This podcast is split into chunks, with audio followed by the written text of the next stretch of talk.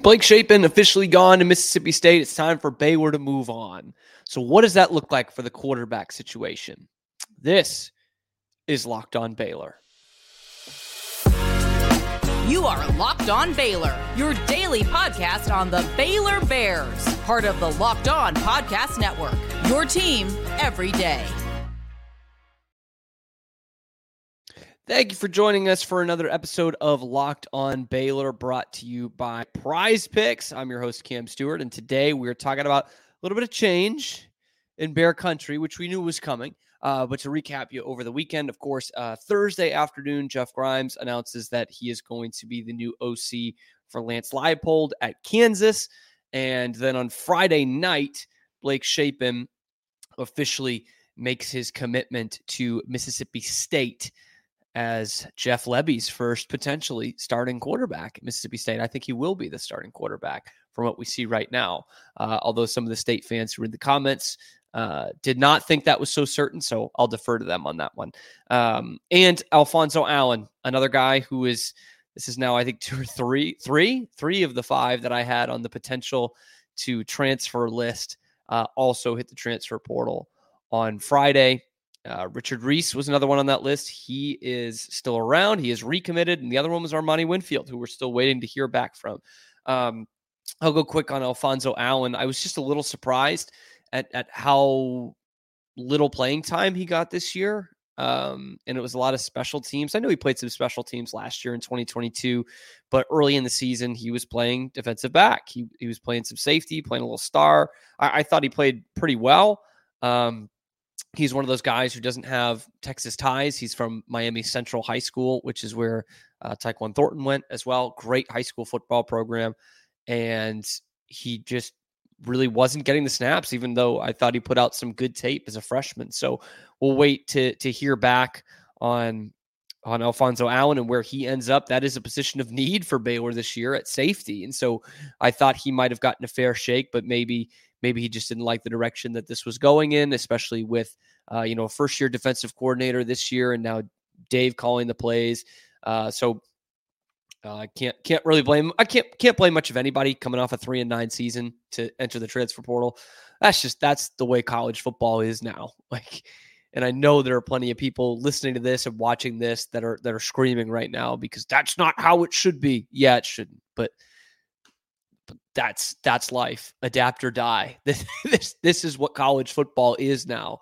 And one of the other weird quirks about it is that your starting quarterback can go into the transfer portal and you're discussing all week whether he might actually come back or leave or does a perfectly timed video on Friday saying that, you know, is it his best option? Should he come back? And then later that day, he says, no, I'm not coming back. I'm going to Mississippi State. And that was the case with Blake Shapen. Um, I am interested to see actually how Shapen does in that offense. Um, and, and I bring this up on the Baylor show because it is the, the Baylor offense somewhat that that we all loved 10 years ago, that Briles style of offense. Obviously, um, Lebby was an assistant here at Baylor, as well as being Art Briles' son-in-law. And if you think Art Briles shouldn't be coaching anymore, Jeff Lebby probably shouldn't either. Um, I actually think his hands are just as dirty, if not more dirty, um, than than than Art. He he and Kendall um, had a lot to do with this sexual assault scandal, and um, but that's that's neither here nor there. He's the head coach at Mississippi State now, his first head coaching job, and the first big name he goes out and gets is Baylor's starting quarterback, and that offense, that kind of the the veer and shoot is a little bit different, as any great offense would be from 10 years ago. Um, Josh Heupel still runs pretty much the same thing, the, the same veer and shoot offense, um, which he's now obviously at Tennessee. Lebby was his assistant at UCF. And Lebby's offense now has a little bit more RPO in it than than Briles did about 10 years ago, which had which had very little, although they did run the ball very uh, effectively. Um, but it, it, definitely goes more RPO, which I think actually will favor Blake a little bit. I think he makes good decisions uh, when he's out there and he's getting chased down. I, I, think he's a good decision maker. And in terms of the the tempo of things, we saw Shapen do pretty well with an up tempo offense this year. Now we only saw it in spurts, the up tempo ness of it, not necessarily the success of it. but we only saw it in spurts, and it is tough to do. Weirdly enough, it's tough to do when you're behind. I know that doesn't that sounds counterintuitive or counterproductive. There, it's like if you're going faster when you're behind, shouldn't that be better? Um, not always, because it does lead you into some more mistakes, which can really compound, and and you want to be somewhat conservative. A lot of the time, when you are behind, there are times you got to cut it loose. Anyway, I thought Blake was pretty good with the up tempo this year, and the way Lebby's offense is run now is it's not. I say not tempo for tempo's sake, like you saw from whatever 2011 to 2015 here at Baylor, which obviously worked out really well. No, no critique on that. Uh, but it was just everything very, very quick. Quick to the line, quick to line up, quick to beat your guy off the line of scrimmage, quick throw, quick read. All of that. Quick, quick, quick. Now with Lebby's offense, it's still quicker than most, definitely quicker than what than what Blake Shapen's used to in the wide zone. Um, but it's not tempo for tempo's sake. They they are willing to slow it down a little bit to get the right personnel out there and kind of using the mindset of, you know, if I'm going quick, quick, quick 1000% of the time, then the defense isn't going to be able to react. But then again, if I'm still going fairly quick, but putting in new personnel in there, then those are extra things that that the defense has to think about. They they don't just think about four verticals. They don't just think about the screen pass. You know, they don't just think about a draw play. They're, they have to think about all those things in still a quick amount of time. So that's I think the the big adjustment that Lebby has made. And so that I think will play more towards Blake's strengths that we saw this year of playing an up tempo offense, but keeping it fairly balanced. Um, so that'll be interesting. Interesting to see, but I know this is a Baylor podcast, so I'm looking at what this means for Baylor, and I'm going to get more into Sawyer Robertson here in the next segment. But it, I think it just changes the mindset a little bit of going from a depth guy to one that can really compete for the job, which to me means you're basically in the same boat as last year. Even though a lot of people wanted um, someone to come in and be able to replace Shapen right away, in reality, that was going to always be tough to do for Baylor for a wide zone offense. That was always going to be tough.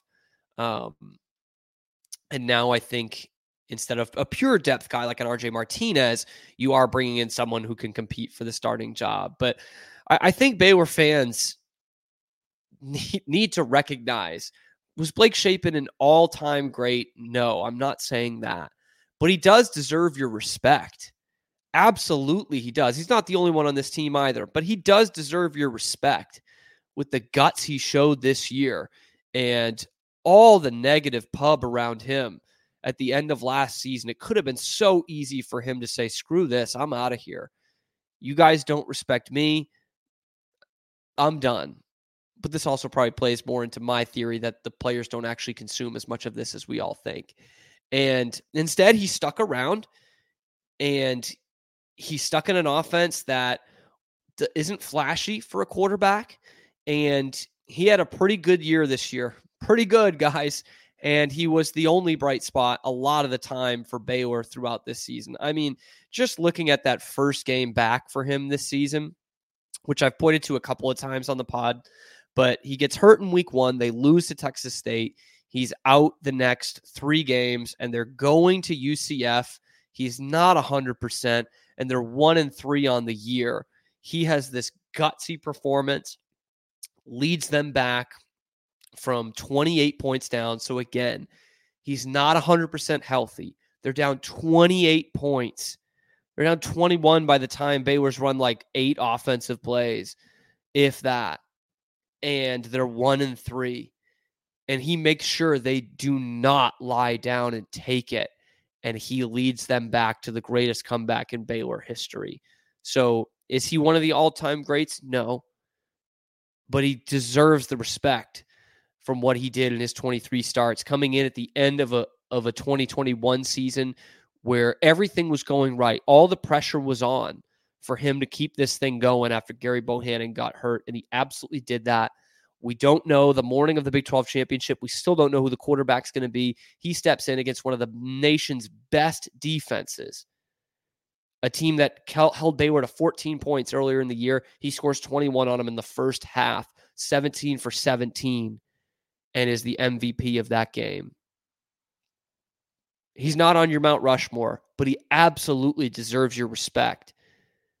Absolutely, he does. And a, what we are going to look back as a bright spot in what so far has been not a glitzy glam era for Dave Aranda, obviously, especially outside of the one year, three losing seasons outside of the Sugar Bowl year. So appreciate Blake for for all that he did here at Baylor, um, and certainly wish him the best in the next step. But this is about Baylor, and let's look at who his replacement might be after this.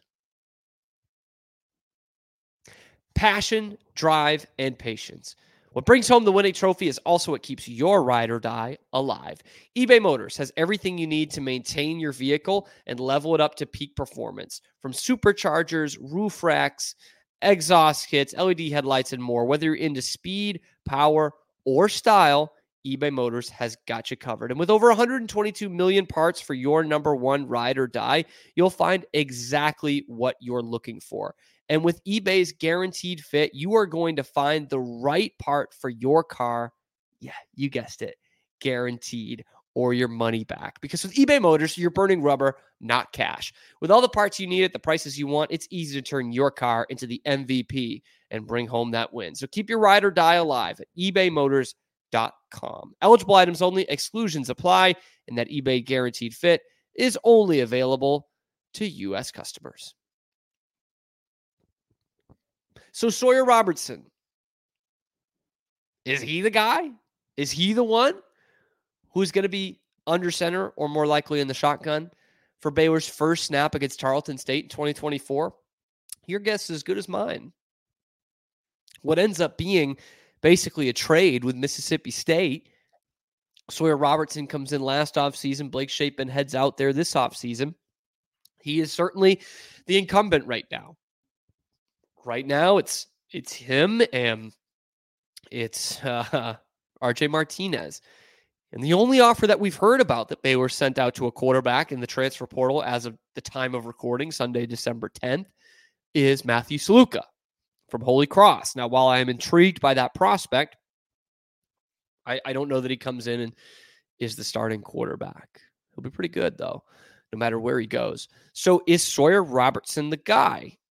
If I had asked you that question a month ago, you would have said, Good Lord, I hope not, because of what you saw from him in the first three games that he played in the 2023 season.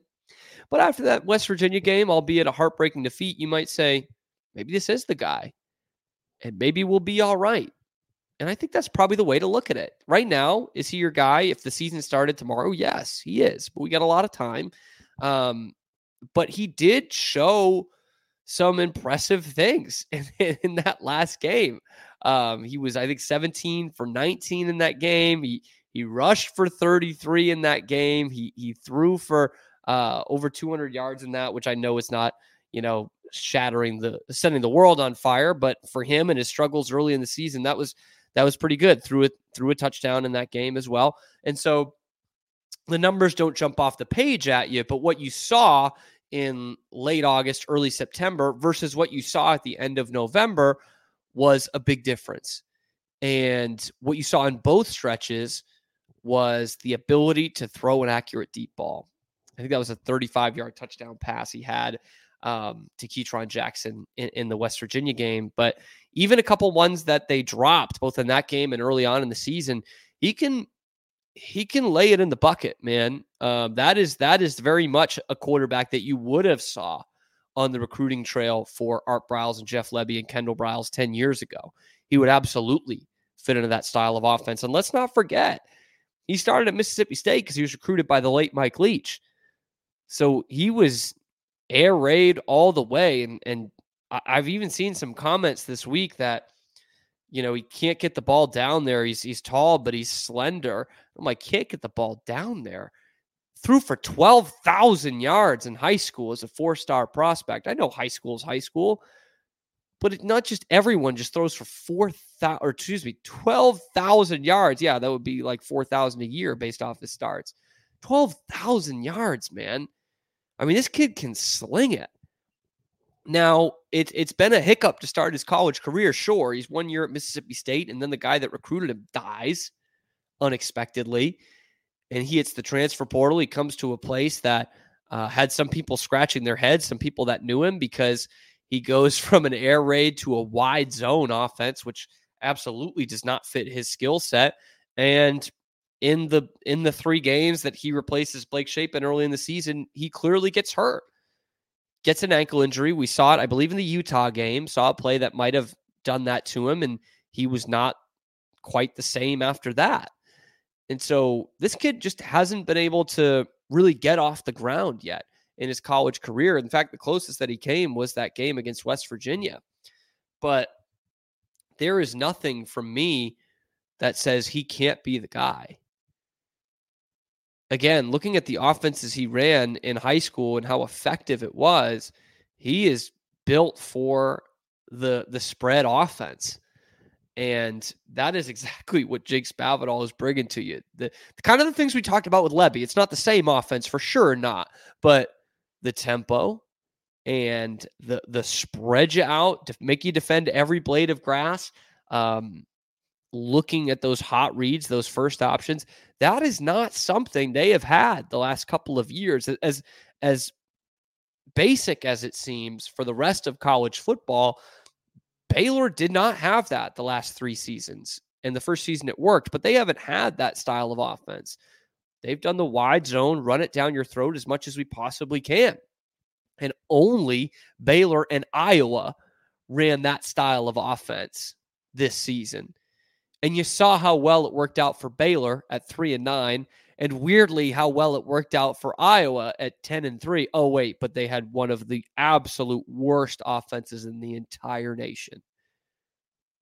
So Sawyer Robertson who was watching Cal film the week that Spav was hired, he's got to be doing backflips, man. He's got to be doing backflips looking at what this style of offense they could be running. And again, I, I said this in the first segment, but I do believe Baylor's going into the portal for a quarterback. They have to. Got to get a third scholarship guy on the roster. One who's taken a snap because Nate Bennett will come in. He'll be a scholarship guy. But one who's taken a snap in college football. You got to bring another one of those guys in.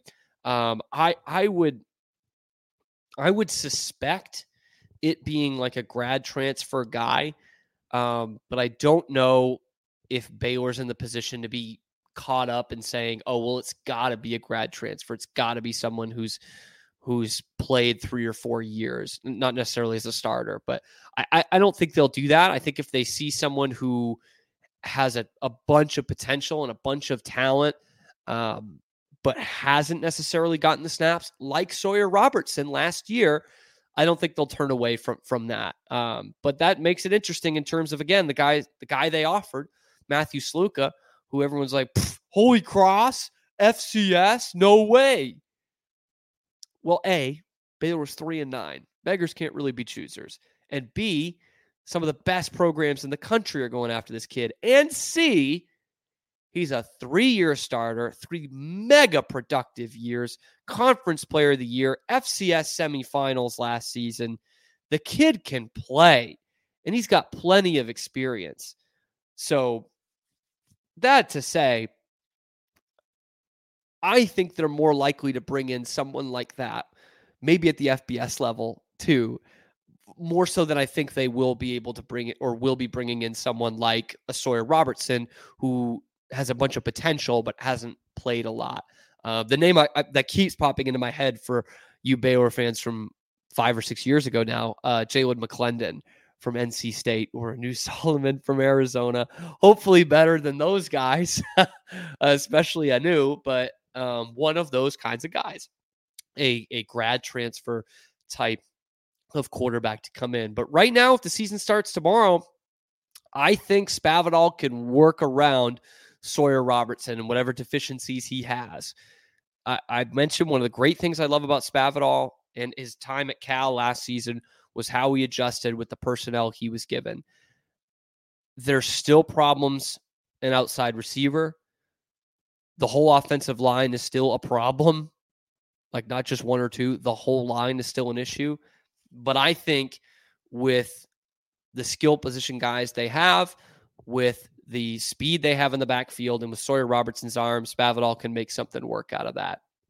That said, you still got to go get some pieces in the portal. Can't stress that one enough.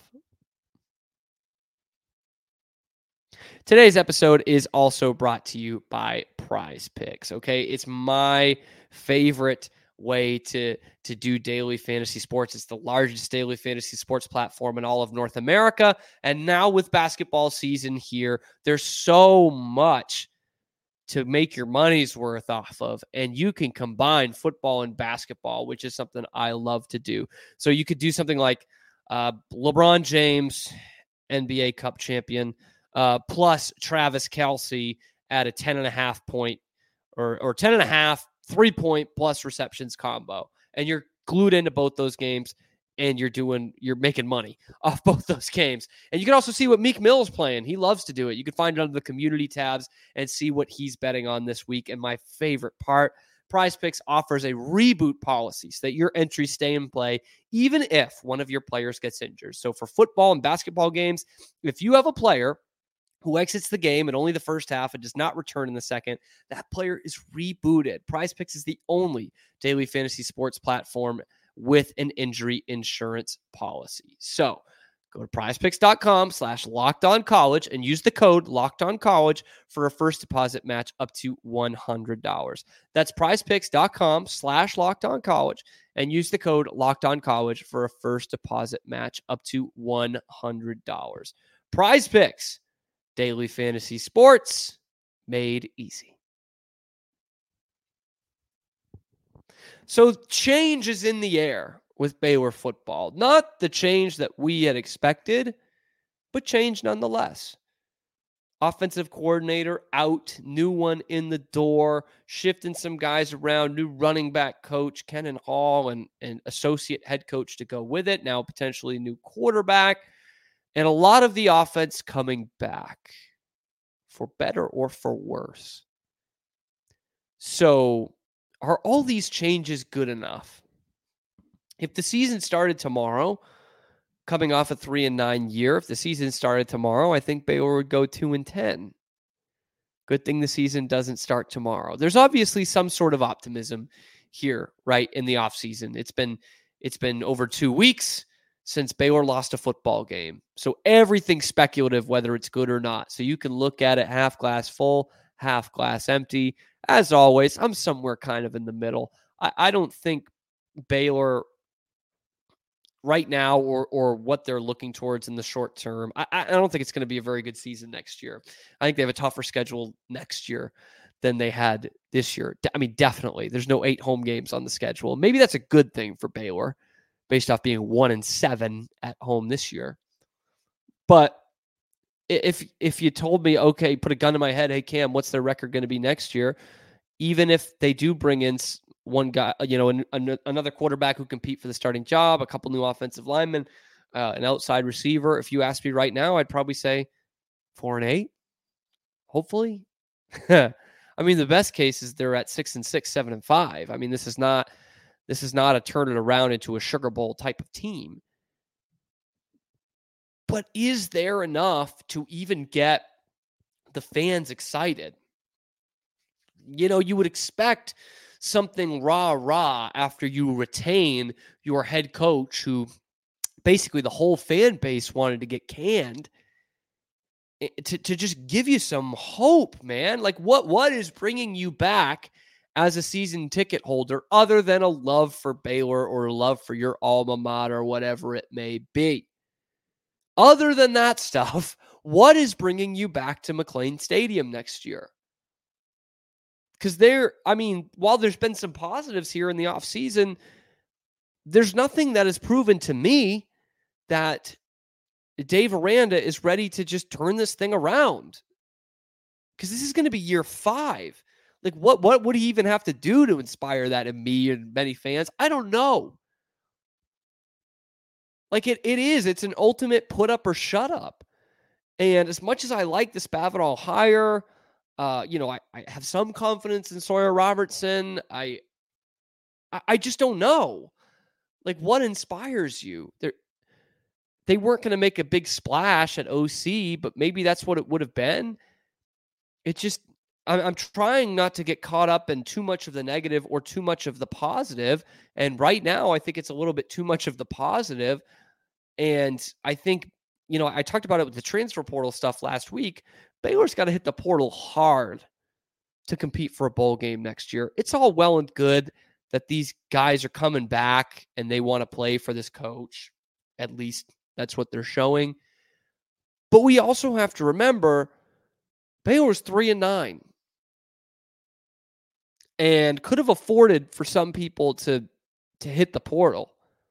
And in fact, I would say as the, this coaching staff looks towards what they need to get from the portal and who they're looking at, I have to believe that in this transfer portal era, they were thinking with a few games left of the season, okay, probably this guy's going to go, this guy's going to go. Um, here's how many we're going to have at this position. You know, here's how many scholarships we'll be able to have at this position. And right now, they've only had four guys hit the portal, which is like, I don't know, a quarter of what's hit at Kansas State, who had a much better season than you. So I, am wondering if it becomes a scholarship issue at some point here. The NIL is one issue, but whether they'll have enough scholarships or roster spots to bring the guys in that they want to to make make a jump into next year. Maybe I'm looking at that too negatively that there's that there's too many guys coming back. But the, these were the guys that brought you to 3 and 9. I know a lot of them were young, but that you got to get some veterans in there. Like there's a reason why there were so many young guys. It's because Dave couldn't recruit the the last two classes. And here we are.